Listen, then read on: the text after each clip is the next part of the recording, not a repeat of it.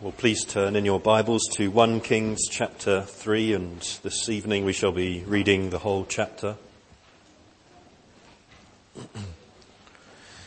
Last week in chapter 2 we saw Solomon's kingdom being established, and really from chapter 3 on through to um, chapter 11 we see what that um, established kingdom looks like. So 1 Kings chapter 3, let us hear God's word. Solomon made a marriage alliance with Pharaoh, king of Egypt. He took Pharaoh's daughter and brought her into the city of David until he had finished building his own house and the house of the Lord and the wall around Jerusalem. The people were sacrificing at the high places, however, because no house had yet been built for the name of the Lord. Solomon loved the Lord walking in the statutes of David his father, only he sacrificed and made offerings at the high places. And the king went to Gibeon to sacrifice there, for that was the great high place. Solomon used to offer a thousand burnt offerings on that altar. At Gibeon, the Lord appeared to Solomon in a dream by night, and God said, Ask what I shall give you. And Solomon said, You have shown great and steadfast love to your servant David, my father, because he walked before you in faithfulness, in righteousness, and in uprightness of heart toward you. And you have kept for him this great and steadfast love, and have given him a son to sit on his throne this day. And now, O Lord my God, you have made your servant king in place of David my father, although I am but a little child. I do not know how to go out or come in. And your servant is in the midst of your people whom you have chosen, a great people, too many to be numbered or counted for multitude. Give your servant, therefore, an understanding mind to govern your people, that I may discern between good and evil. For who is able to govern this, your great people?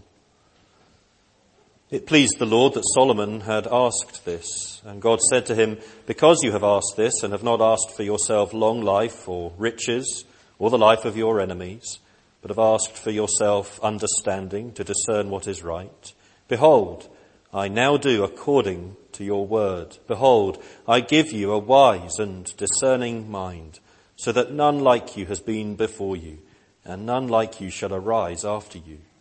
I give you also what you have not asked, both riches and honor, so that no other king shall compare with you all your days. And if you will walk in my ways, keeping my statutes and my commandments, as your father David walked, then I will lengthen your days. And Solomon awoke and behold, it was a dream.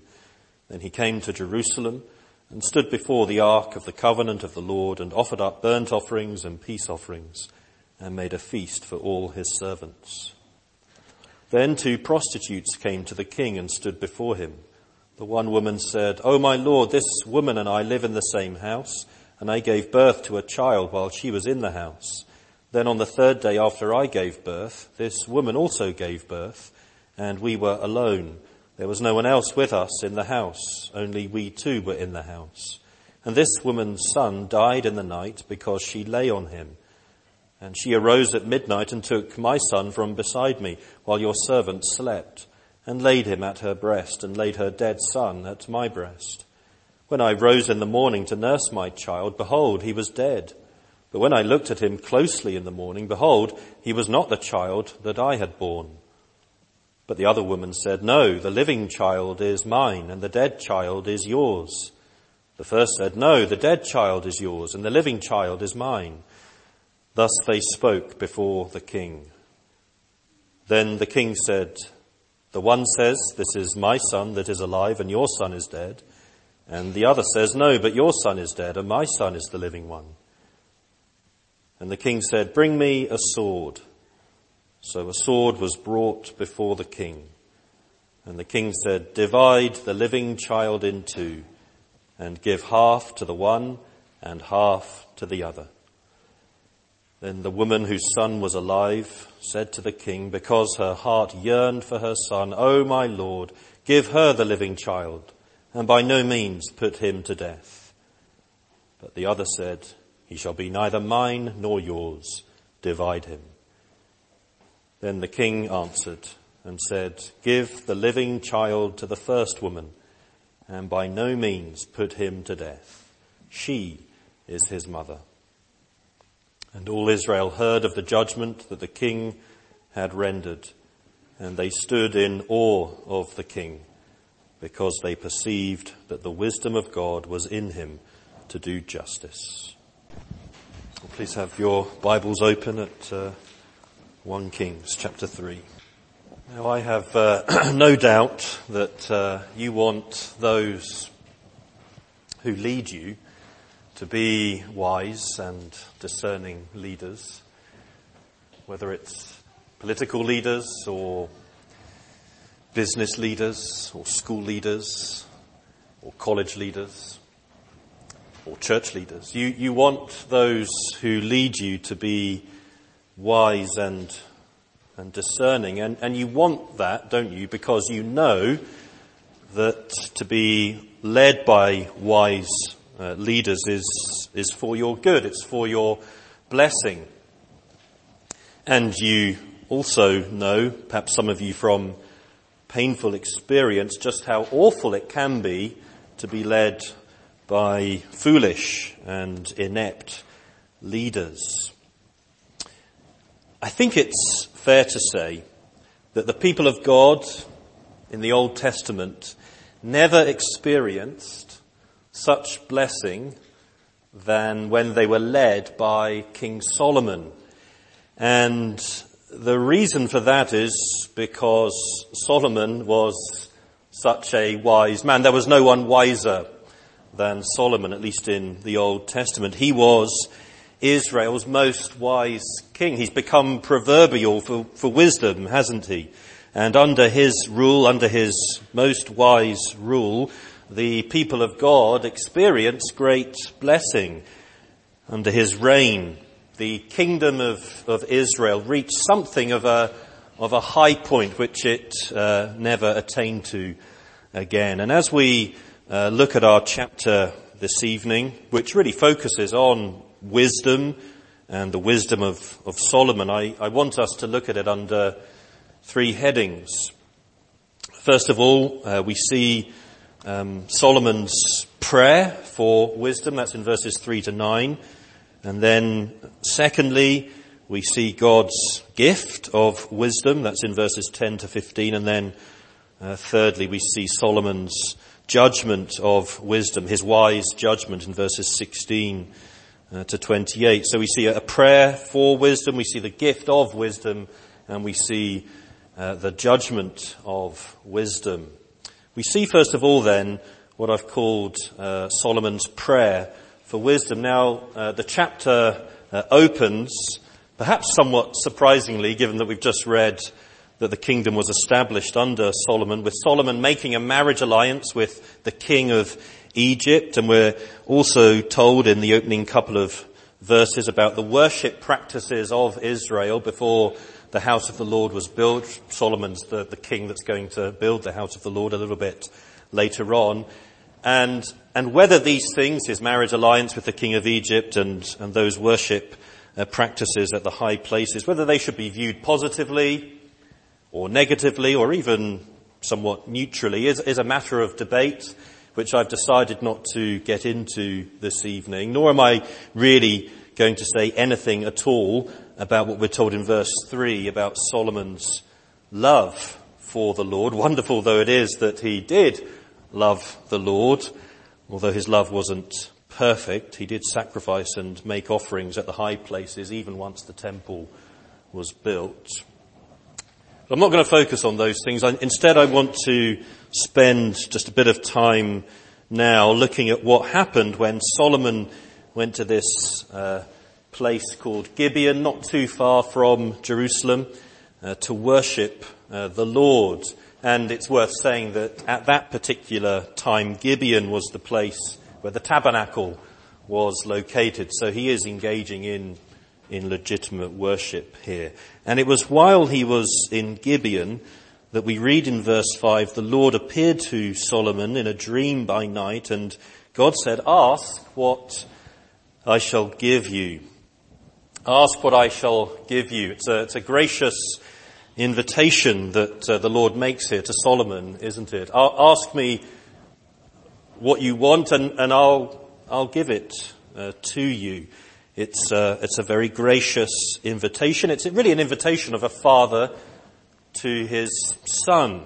You might remember that that's how, how the Lord described his, his covenant relationship that he entered into with his promised king in uh, 2 Samuel chapter 7, which is such a, a pivotal passage. And, and, and in that passage where he establishes the, the covenant of the kingdom, God says of his promised king, I will be to him a father and he shall be to me a son. And I, I can well imagine that, that those of you uh, who are fathers will sometimes say to your son or to your daughter, son, tell me what you want and I'll give it to you. You'll say something like that.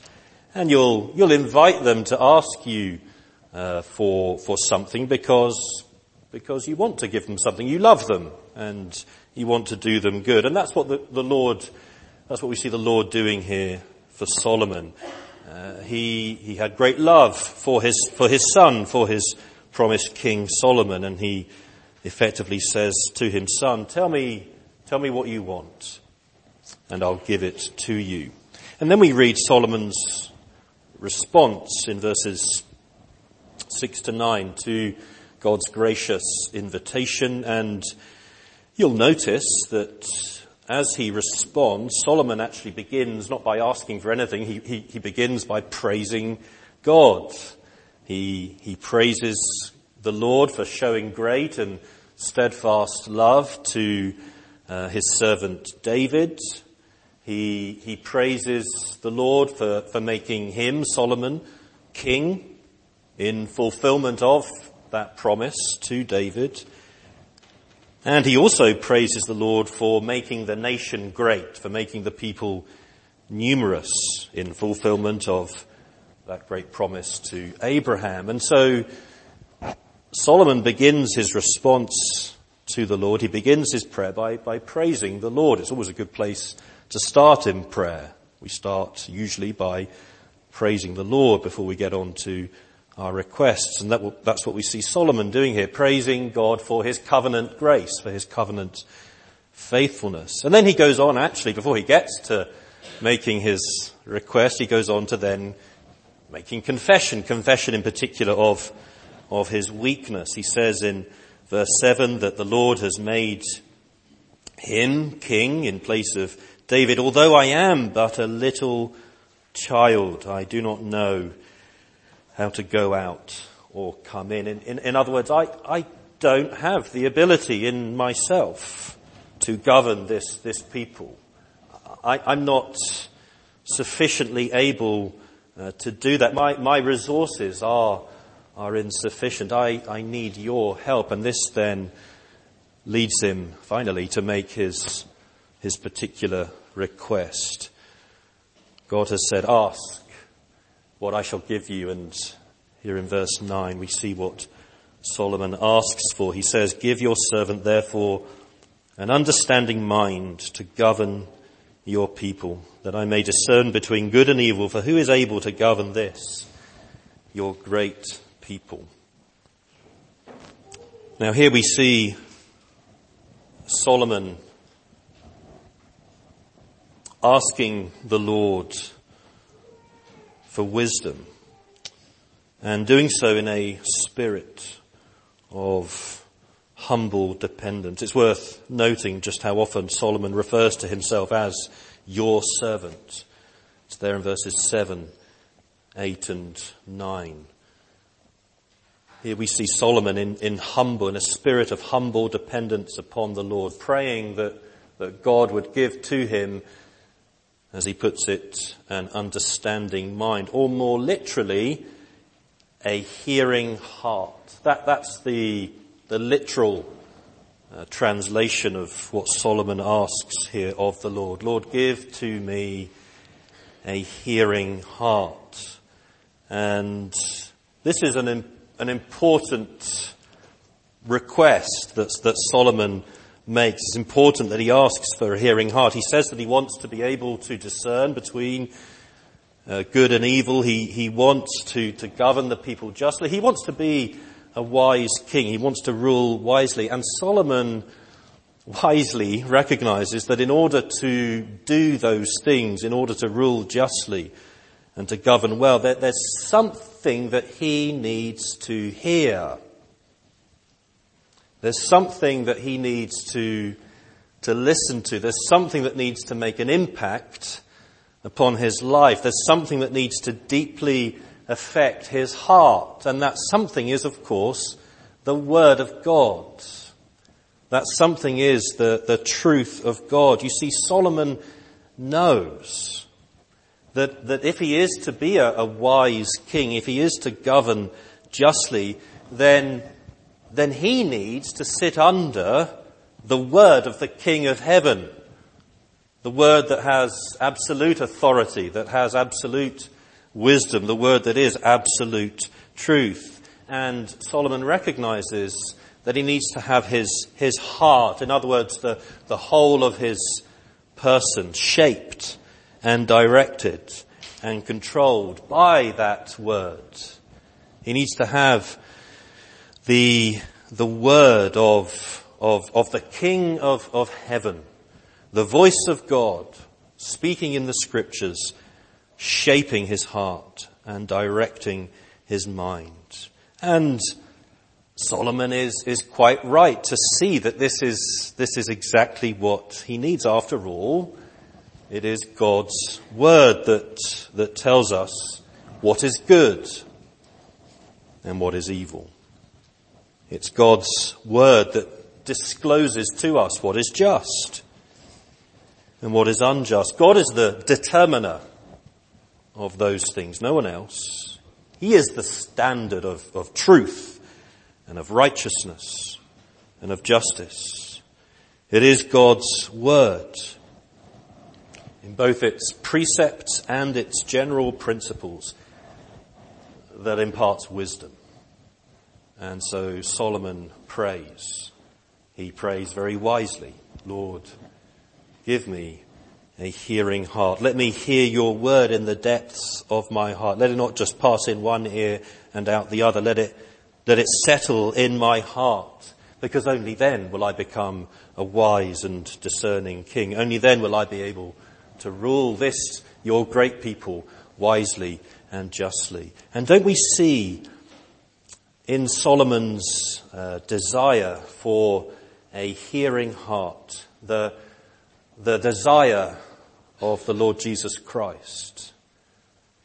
Remember how um, how Jesus is described in that servant song in Isaiah chapter 50, in that uh, chapter that describes the, the servant of the Lord. There we read that the Lord has, has given uh, his servant, uh, his, his messianic king, he's given him a tongue of those who are taught, that I may know how to sustain with a word him who is weary. And he goes on to say, morning by morning he awakens, he awakens my ear to hear as those who are taught. The Lord God has opened my ear, and I was not rebellious. I turned not backward. Every morning, the Lord Jesus listened to his Father. He listened to God's word. Every morning, the Lord Jesus prayed for a, a hearing heart, a heart to understand. And every morning the Father op- opened his, his ears to hear.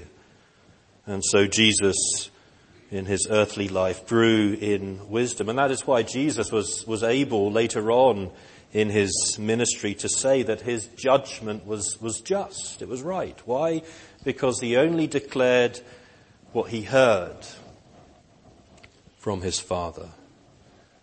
And friends, it is as you pray for a hearing heart, that you will become wise through your union with Christ. You'll, you'll not become wise by listening to the cacophony of noise that comes uh, from the world in its various forms, whether it's whether it's the TV or, or social media or, or, the radio or whatever. Not that I'm saying it's wrong for you to um, to, to listen to the radio or to, to be on social media or anything like that, but you're not going to become wise by opening your ears to those, to those things. You'll, you'll become wise as you, as you sit under, as you, as you listen to the, the infallibly wise Word of God. It's as your heart is shaped by the scriptures that you are made wise for salvation. So pray for a hearing heart. Pray that your heart may be thoroughly shaped and transformed, renewed by God's word. And, and believe that when you pray for a hearing heart, that because you are God's sons, because you are united to Christ, you will receive what you ask for. And this brings me to my second point this evening, the gift of wisdom, God's gift of wisdom. We're told in verse 10, that it pleased the Lord that Solomon had asked this. It pleased the Lord that Solomon had asked for a, an understanding mind or a, or a hearing heart. Why? Well, because Solomon didn't ask for something that would basically only have benefited himself. He didn't ask for something that would have made his life easier or, or, um, or more comfortable or more secure, something like long life or riches or the life of his enemies. He didn't ask for those things. Instead, he asked for something that would benefit the whole nation. Something that would be good for the people, something that would bring, bring glory to the Lord. Solomon's prayer for a hearing heart, his prayer for wisdom showed that he wasn't motivated by self-interest or self-glory. He was, he was motivated much more by, by service. His heart was set not, not so much on his own good, but on the good of, of God's kingdom, on the good of God's people. He was, he was a king, we might say, who, who sought first the kingdom of God and his righteousness. And therefore, God says to him in verse 12, Behold, I now do according to your word. Behold, I give you a wise and discerning mind, so that none like you has been before you, and none like you shall arise after you. I know it's, it's a very obvious and a very simple point to make, but I think it's just worth making it. It's worth emphasizing it. God, God is the one who gives Solomon wisdom. It comes from God. Solomon's wisdom didn't come from, from the world. Though as we'll see, later on, Solomon studied the world. He studied nature. But his wisdom didn't, didn't come from the world. It didn't come from the gods of the nations. Empty idols. It didn't come from within, from within himself. He didn't look within to find wisdom somewhere hiding in his heart. No, his, his wisdom came from, from God. It was God's gift to him. And in his goodness, in his grace, God, who is, of course, the all-wise God, said, Behold, I give you a wise and discerning mind. And because God is so gracious, he didn't stop there. He went on to say, I give you also what you've not asked, both riches and honour, so that no other king shall compare with you all your days. And if you will walk in my ways, keeping my statutes and my commandments as your father David walked, then I will lengthen your days. Do you see how, how lavish God is in his grace? He was, he was pleased to give Solomon not, not only wisdom to govern the people, but also riches, also honour. He was pleased to promise him long life if he obeyed his commands. It, it, it's as though God says to Solomon here, because I see that you are a king who seeks first my kingdom and my righteousness, I'll add all these other things unto you as well. Because God is a father who is lavish in his grace. He, he gave to his son what he asked for and more than he asked for. And again, don't we see the lavishness of God's grace come to its fullest expression in his relationship with his own special, unique Son?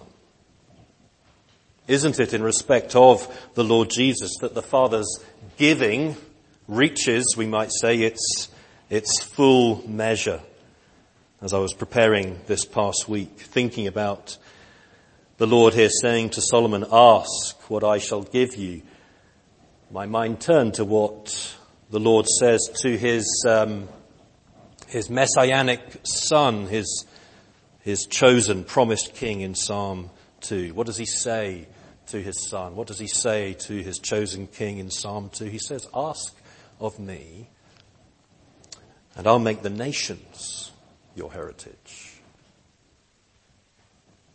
I'll give to you the ends of the earth as, as your possession. I'll, I'll give you everything. You'll rule over everything. I'll give it all to you. Here we see God giving Solomon wisdom, discernment, a hearing heart, so that he might govern one nation.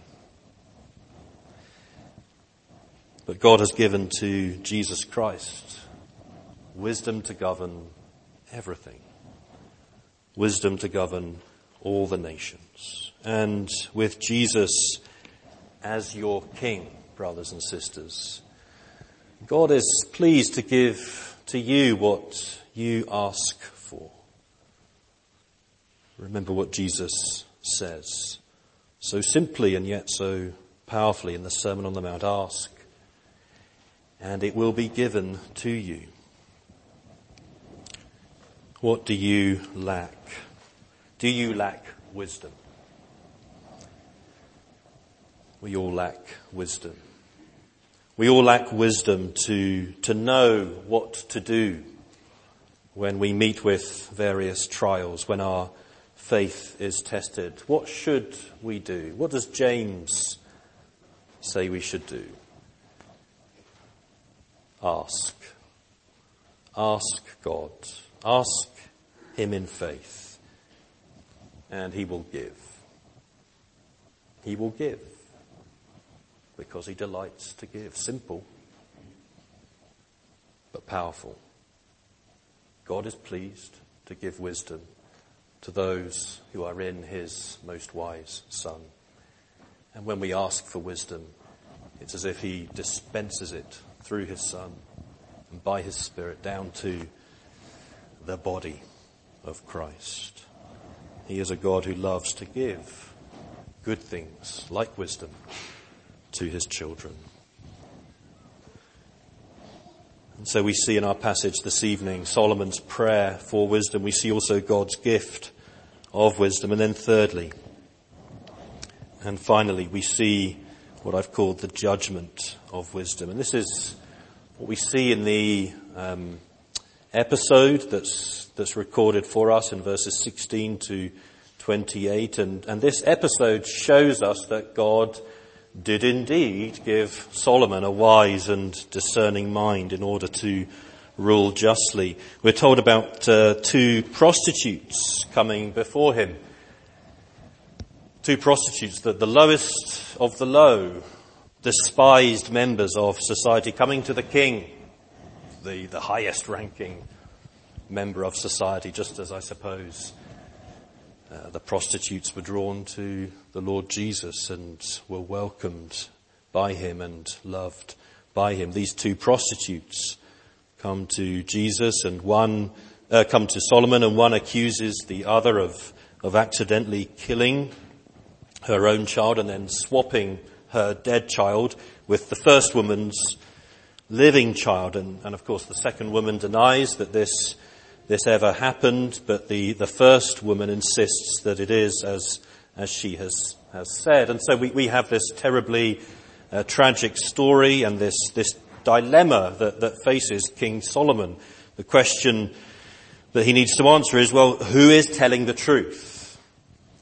She says one thing, she says the other. It's her word against this other woman's word. Who's telling the truth? Who is the mother of, of the living child? How, how am I going to ensure that justice is done, in other words? How am I going to judge justly? It's, it's a, it's a difficult position that he's, that he's in, as he acknowledges in verse 23. But he ensures that justice is done. He ensures that he judges justly by, by ordering that, a, that the child be be cut in half. It's, it's as if he, he says to these two women, well, you want justice to be done? I'll, I'll tell you what, let me give you justice. You can both experience the same measure of pain. There's your justice. And of course, it's at this point that the, the true mother says, don't do that. Whatever you do, do not do, give, give the child to that other woman. Whatever you do, do not kill this child. Whilst the other woman shockingly says, he shall be neither mine nor yours, divide him. It's as if this second woman was, was so gripped by, by bitter jealousy that, that she was willing for this child to be killed. If I can't have a child, then neither can she. And it's at this point that Solomon now knows the truth of the matter. It's at this point that Solomon now discerns between good and evil.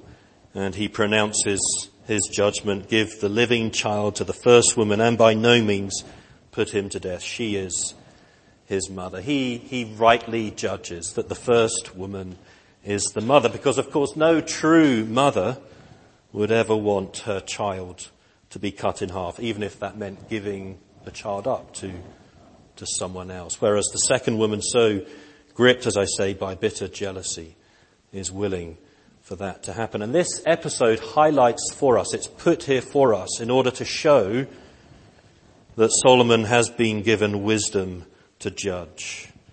Here we see Solomon discerning that the first woman was, was good. The first woman was, was innocent she was telling the truth, and he discerns that the second woman was evil. She was guilty. She was telling lies, and he judges accordingly, rewarding the good and punishing the evil. And again, in this, doesn't Solomon point us to Christ himself? Because you see, Jesus is the King who, in the words of Isaiah chapter 11, has that spirit of wisdom, that spirit of understanding, that spirit of counsel. And by that spirit, we're told that Jesus does not judge by what his eyes see, which is to say that he's not fooled by appearances as we so often are. Nor does Jesus decide disputes by what his ears hear which means that he's not hoodwinked by clever words as we so often are. Now, Jesus sees right into our hearts. They're laid bare before him. He, he discerns our every thought, our every intention, our every desire, our every motivation. He, he, his eyes penetrate into our innermost being and he judges accordingly. He judges according to truth, which means this that if you are trusting in Jesus alone as your Savior, if you have submitted to Jesus as your King, then Jesus sees that. He knows that. And on that final day of judgment, he will pronounce this verdict upon you good, right, accepted.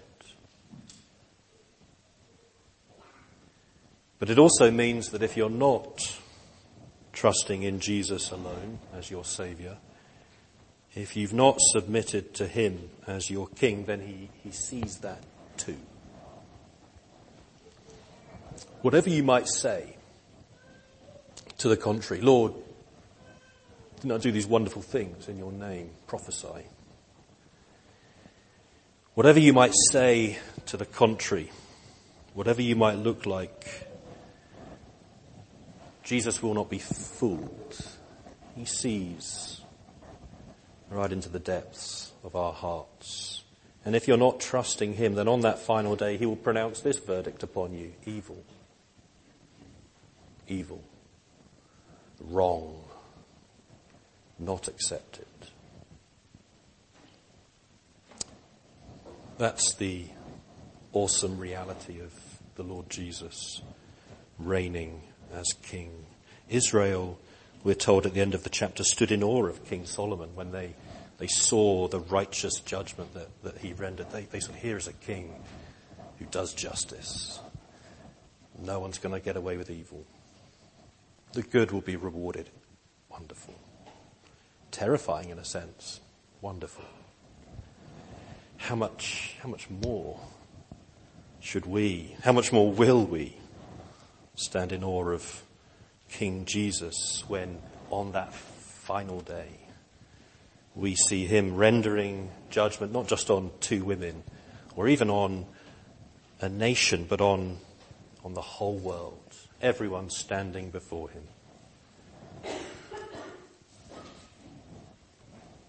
And he giving his verdict.